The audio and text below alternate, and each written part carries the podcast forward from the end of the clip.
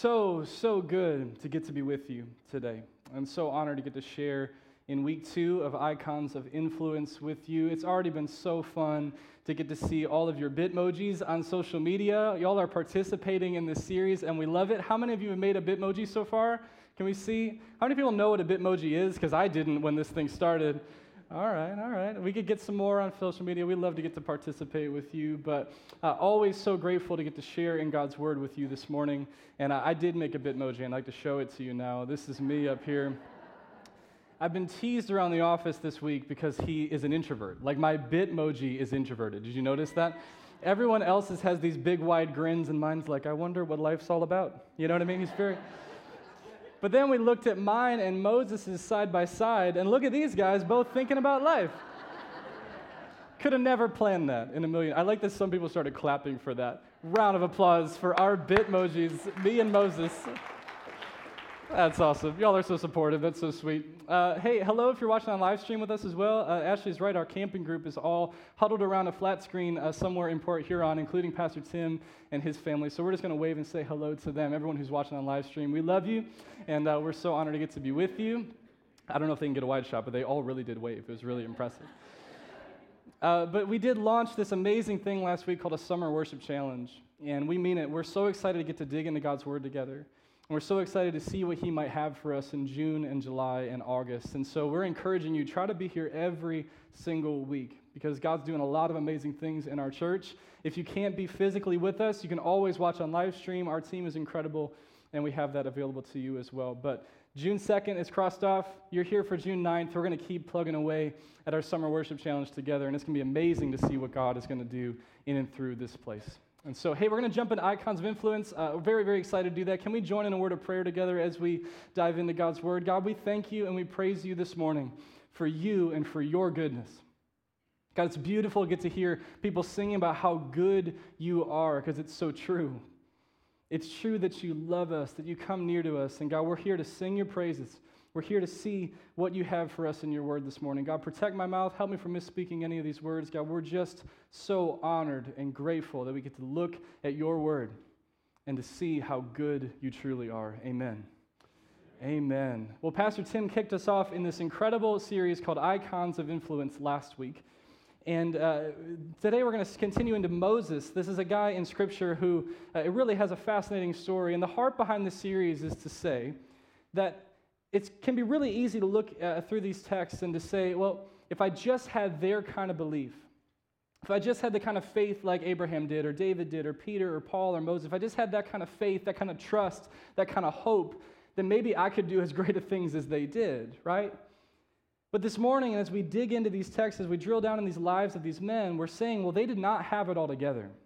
And that gives me hope, and that gives us hope because we don't have it all together as well. And so as we lean into this uh, series, as we lean into looking through these men's stories, what we see is that if we don't have it all together, and if they don't have it all together, the only way that this could go right is if we understand and believe that God has and God holds it all together. Come on, church, we ready for this? God has and God holds it all together, and it's by his power, the same power that raised Jesus from the grave, the same power that lives and breathes in every single one of us and that lived and breathed in these men, that power is how you and I can also become icons of influence. That, that power is how we can own our influence and step into our world with the kind of power and with the kind of presence that will change everything in the world around us. That's the kind of truth that we bank our lives on. That's why you and I, too, can do greater and bigger things than we ever could have imagined. And so today, as we jump into the story of Moses, before we lean too far into that, I want to put a question on our minds. I want to put a question on our hearts as we do a little work, as we wrestle with this together. And that question is, has there ever been a moment in your life in which you've stopped yourself from doing something based on a disbelief in yourself? I know it's a heavy question for this early in the morning, so follow along with me here. Well, this doesn't need to be too big, too broad yet. We're still warming up. We're still getting together. But has there ever been a moment in your life in which you stopped yourself short from doing something based on a disbelief in what you can do and who you are and your capabilities? So to start small, here's one that popped in my head this past week. There's plenty to choose from, I promise. But here's one that popped in my head this past week. Uh, in, a, in seventh grade, I was on a junior high retreat with the students here at Shepherd's Gate, and Uh, we went to this Christian camp. If you've ever been a part of a junior high retreat, it, it's incredible because they put all these students in a, in a bus, and then they take everybody somewhere, and then we do these team-building exercises. Now, the thing about team-building exercises is that it's all trying to bond each other through physical activity, and I don't like physical activity, right? Any, any big workout people here? Apparently all of you are, because there was no response when I said I don't like physical activity, and you guys are like, well, that's your problem. um, I'm not a big fan, and so they do these crazy obstacle courses, they do these zip lines, I mean, it's insane. And then there was one specific event that I'll never forget, it's burned in my brain, it's called the trust fall. Anybody heard about trust fall before? Anybody in the room? Wow, a lot of you have heard about trust falls. So, they're terrible. um, basically what happens, there's a massive tree, and halfway up the tree there's a wood board. And each student will climb up to the wood board, they'll face the tree, and every all, all the other students are behind them holding their arms out, and they'll count you down, they'll go three, two, one, and you fall backwards, and they're supposed to catch you, and that builds trust. Can you feel how embarrassed I still am by even having to share this story with you? Wait and, wait and see how this goes. The fatal flaw of this is that seventh graders are not known for their strength, right? Like...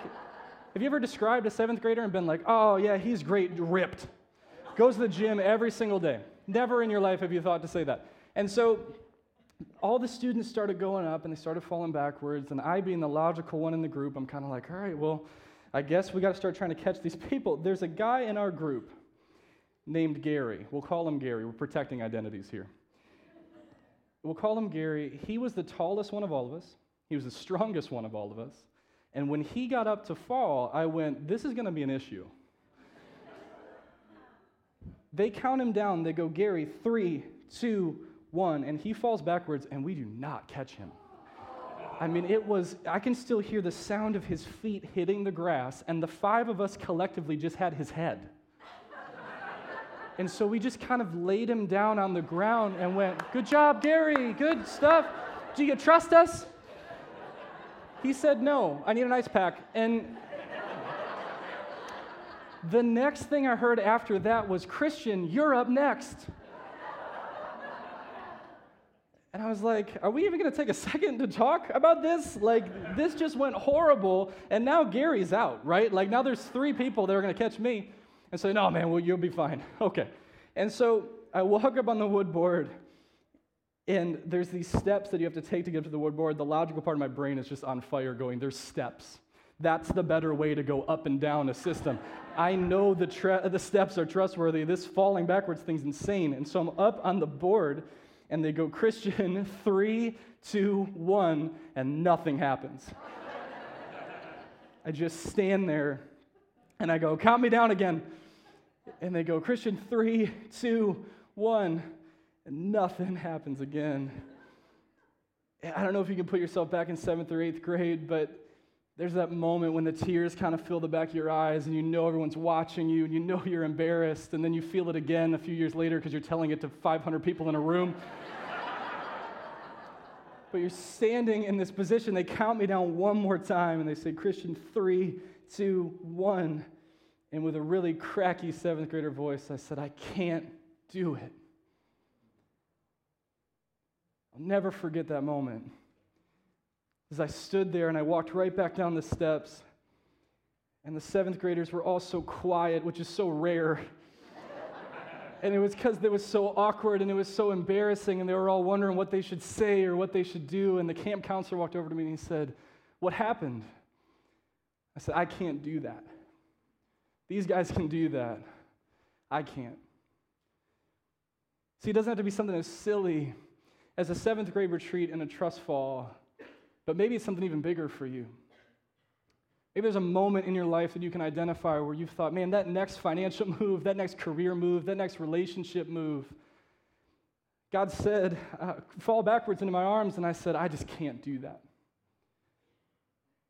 There's some space on your outline. I just really encourage you to lean into this question, because whether it's all the way back in seventh grade or whether it's yesterday, whether it's this morning, you ever had a moment in your life where you stopped yourself short because of a disbelief in yourself and what you can do and what you're capable of? You see, when I look at the life of Moses, it can be really, really easy to turn through these pages and to say, man, if I just had his kind of belief. Moses did some pretty incredible things in his life. God carried him through an incredible journey in Scripture. He had this belief in God's leading to leave his comfortable position. He had this belief in God's commanding to then challenge the Pharaoh. The Pharaoh was not a nice guy, by the way. And he went to the Pharaoh and said, you need to let God's people go. You have held the people of Israel captive for way too long in Egypt. It's time for them to be free. That's the movie moment of Moses' life. It can be easy to look at the story of Moses and say, man, if I just had the kind of belief that he had to then carry God's people through the journey to go to the promised land, this was not an easy journey. There were trials, there were struggles every step of the way, and we can read the story of Moses and say, man, I wish I had that kind of belief, because most of the time I think I can't do this. But here's what's interesting today, and this is what we're going to look at this morning. It was not incredible belief in God that started Moses' story. It was actually a disbelief in himself. At the beginning of Moses' journey, there's this moment, this conversation that he has with God, where he expresses incredible disbelief with himself. And he grew to believe in God's leading, and God's commanding, and God's providing, but it started with him saying, I don't know if I can. And I don't know about you, but I resonate with that story so much. And so we're going to look at Exodus chapter three today. If you would turn in your chair Bibles to page forty-six. By the way, if you do not own a Bible of your very own, I would encourage you to take the one that you're holding home with you. Uh, that's an incredible gift we can give you. As you saw, we have so many scriptures planned, so much lined up for the summer. And so make sure to take that one home if you don't have one already. But in Exodus chapter three, we're going to start off in verse seven. This is a conversation that God is having with Moses. And it starts like this. God says, I have surely seen the affliction of my people who are in Egypt and have heard their cry because of their taskmasters. I know their sufferings.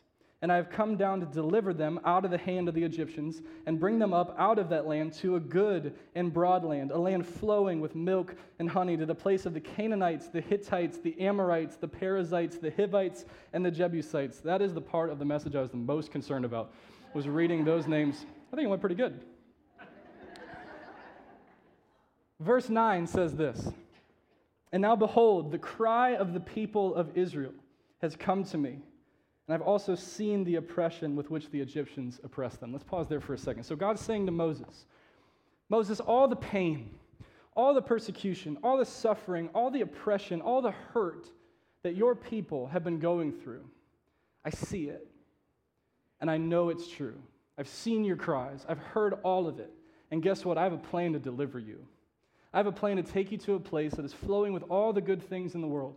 It's a, it's a place that all your ancestors before you have carved the way for you. I'm going to take you to this promised land. I'm going to make everything right again. All the pain is going to have an ending. And Moses is sitting there going, well, this is a great story.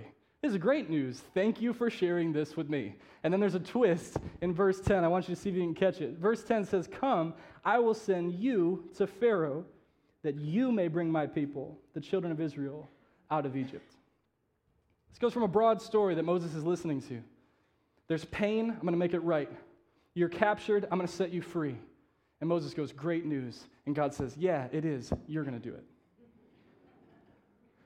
And Moses has a pretty natural reaction, I think. In verse eleven, he says, but Moses says to God, who am I that I should go to Pharaoh and bring the children of Israel out of Egypt?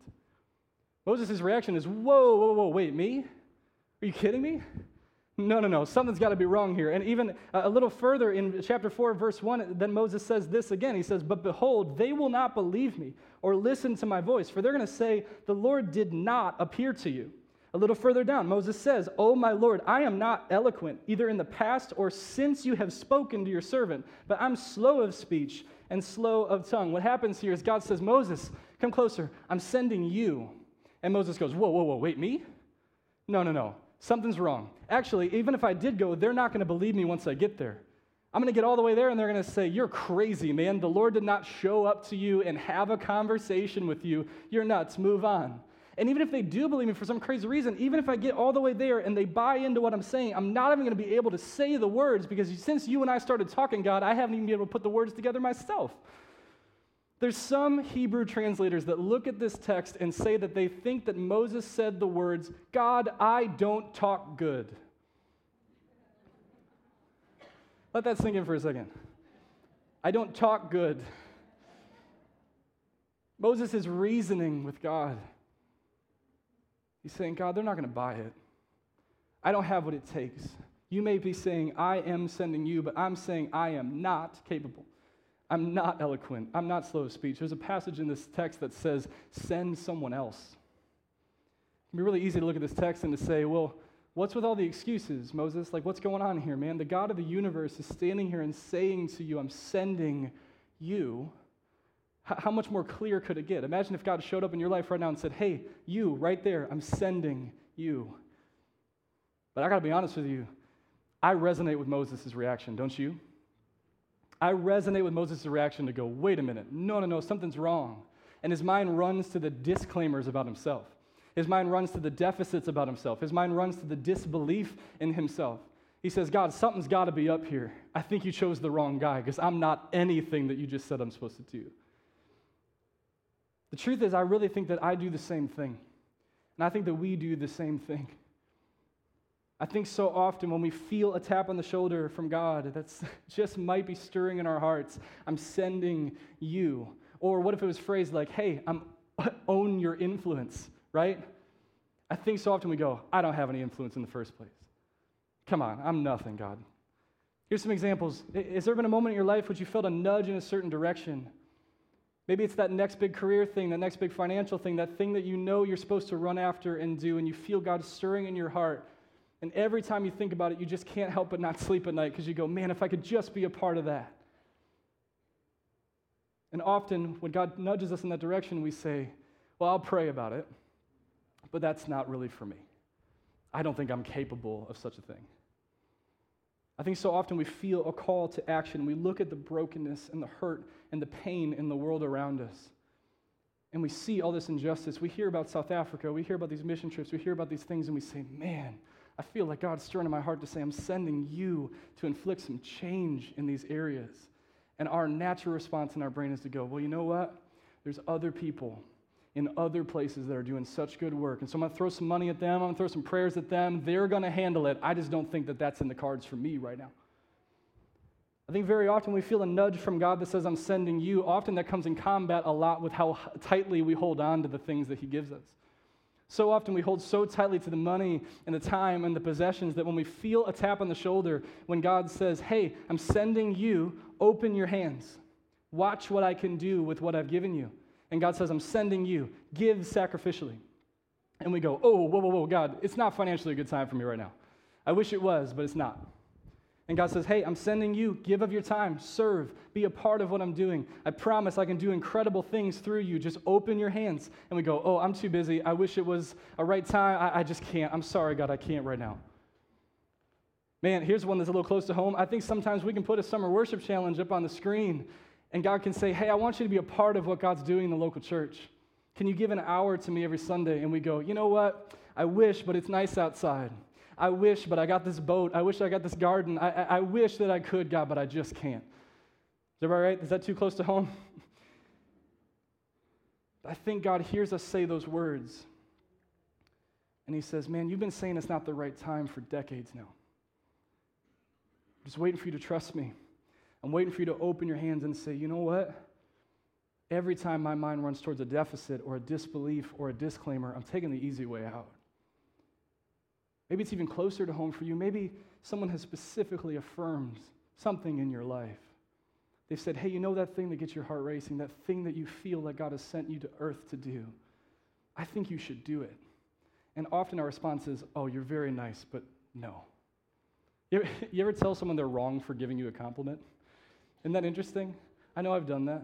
Hey, you're really good at that. And we go, that's very nice of you, but I'm actually not. And they go, well, I, I'm sorry that I said that then. I don't know what's going on here. I think so often our brains just run to the deficits. We run to the disclaimers. We hide behind the disbelief. And I think that we see in Moses' story, there's incredible things right past that wall of disbelief.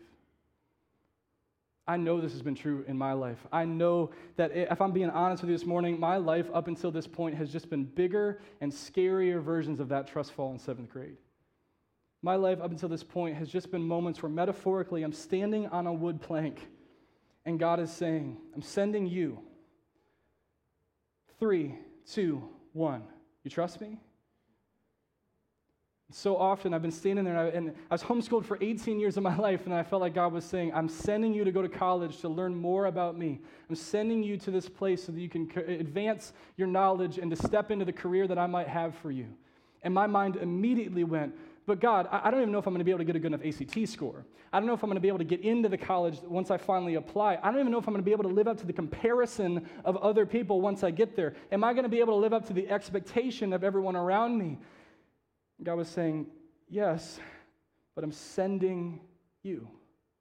Christian, three, two, one. Is anything going to happen? I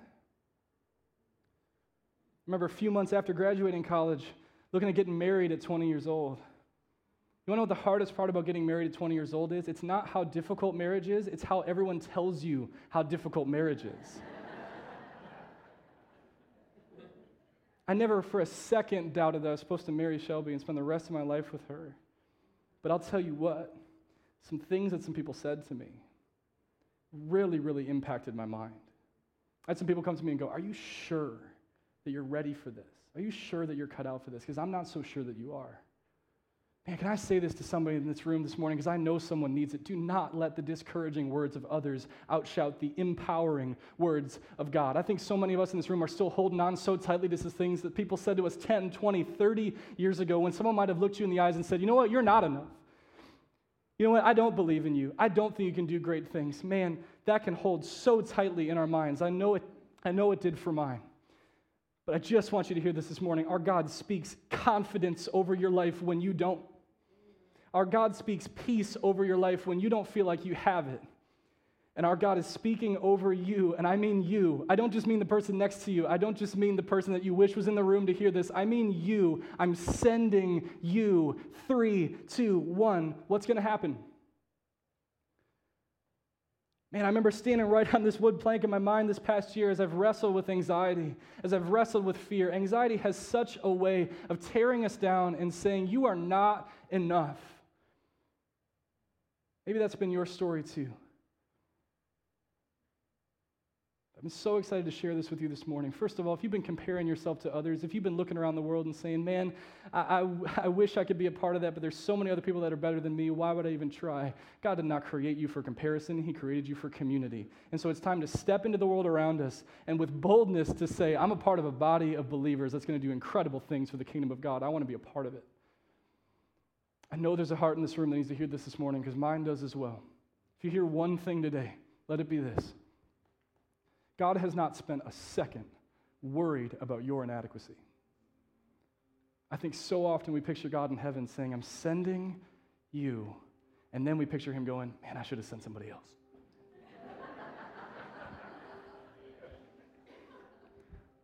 Let me just speak this into your life today. That's not what's happening in heaven. When God looked at Moses and said, I'm sending you. And when Moses said, whoa, whoa, whoa, whoa, me. No way. When he said, God, they're not going to believe me. Don't you know that that's crazy? I can't take my life in that direction. They're not even going to buy it. God, don't you know I'm not gifted for that? I'm not talented for that. I want you to see how God responded to Moses in that moment because it's the best part of this whole story. Verse twelve, Moses says to God, who am I that I should go to Pharaoh and bring the children of Israel out of Egypt? And God says, I will be with you. Understand this today. That's not an answer to Moses' question. If I'm Moses in this position, I want God to say, Moses, you're the man for the job.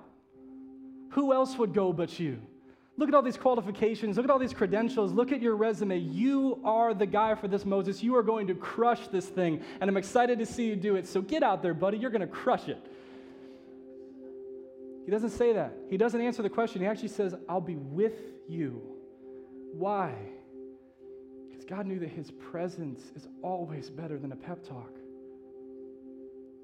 God knew that his presence is the power that carries us out of a disbelief in ourselves and toward a belief in Him. And it's in that power, in that presence, in Him moving and living and breathing inside of us, in Him walking next to us and speaking peace. I'll be with you in the moments in life in which you feel like you can't fall backward. I'll be with you in the moments in your life in which you feel like you just want to walk right back down those steps, right back down to what's comfortable, right back to what you know is true, right back to what you have tested time and time again. But I'm standing behind you, ready to catch you. It might not always look exactly how you want it to look. It might not always be what success might be defined Find by you in the moment, but man, I promise you that when I say I'm sending you, you can also hear, and I'll be with you when you go.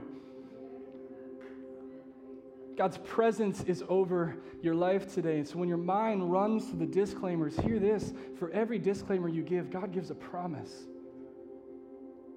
For every time your mind says, God, I am not, He says, yes, but I am, and I will be with you. When your mind says, who am I? I'm not even a good mom. I'm not even a good dad. I'm not even a good husband. I'm not even a good spouse. I'm not any of these things. God, don't you know that I don't even have any influence in the first place? God says, oh, really? Look at your family. Look at your relationships. Look at your work. If you think you just carry a briefcase into work with you, man, I promise you carry more than that. You carry the power and the presence of Jesus. And so when you sit at your cubicle and think that you're just doing your spreadsheets or whatever you do, man, you don't just carry that with you. You carry the power, the presence, the peace, and the confidence of the words, I'm sending you, and I'll be with you wherever you go. If you think this is just a story from a long time ago, I'm sweating up here, John. You got to tap in for me. If you think this is just a story from a long time ago, I want to remind you of the words that Jesus says in the Great Commission to His disciples. He says, go and make disciples of all nations, baptizing them in the name of the Father and the Son and the Holy Spirit, baptizing them in the name, uh, uh, I said that already, teaching them all the things I've commanded you. Don't miss this part, and I'll be with you. Understand this, God spoke to Moses, I'll be with you. Jesus spoke to His disciples and speaks to your heart today, I'll be with you, because His presence, I promise you, is the power that's going to carry us out of the disbelief in ourselves. It's going to carry us toward a belief in Him. So I ask today, do you carry the confidence of the words, I'm sending you? Do you carry the peace of the words, I'll be with you? If your mind wants to say right now, oh God, but I'm so weak, you don't even know all these other things about me. God goes, no, I know. My power is made perfect in your weakness. No, I know you can't save yourself. That's why I sent a Savior to come and get you. Friends, it's time to own our influence. It's time to know that His power lives and breathes in us. We knew that this moment would, would need a little bit of reflection, and we don't want to just stand and sing a song and then walk out the doors like this never happened. And so if you would just bow your head and close your eyes with me for a moment, I just want to pray for you, and I, I want to lean into what God might have for us today, because I know this is hitting my heart. I know it might be hitting hearts in this room, and, and God, we just want to declare over this place that, God, every time that we run to insecurity, every time that we run to our inadequacies or our disclaimers, our disbeliefs in ourselves, God, you draw us nearer. You speak confidence over our lives when we don't. You speak peace over our lives when our brains are flooded with all the things that we can't do. You go, yes, but I can, and I will. God, for every heart, for every mind in this place that is feeling inadequate in some way, that is feeling like the only words that they can muster up is, I can't do it. Speak powerfully in this place. I'm sending you. I'm with you. I love you. I sent Jesus on this earth to die and rise again so that you could be free. Live in that power. Our worship team is going to sing a song. If you want to stand and join them, you're more than able to do that. If you want to just stay in your seat, if you want to pray and reflect, we have an incredible opportunity to run to the feet of Jesus and to say, God, you're listening. You're listening. So God, right here in this place, we lean towards you, knowing that you're with us.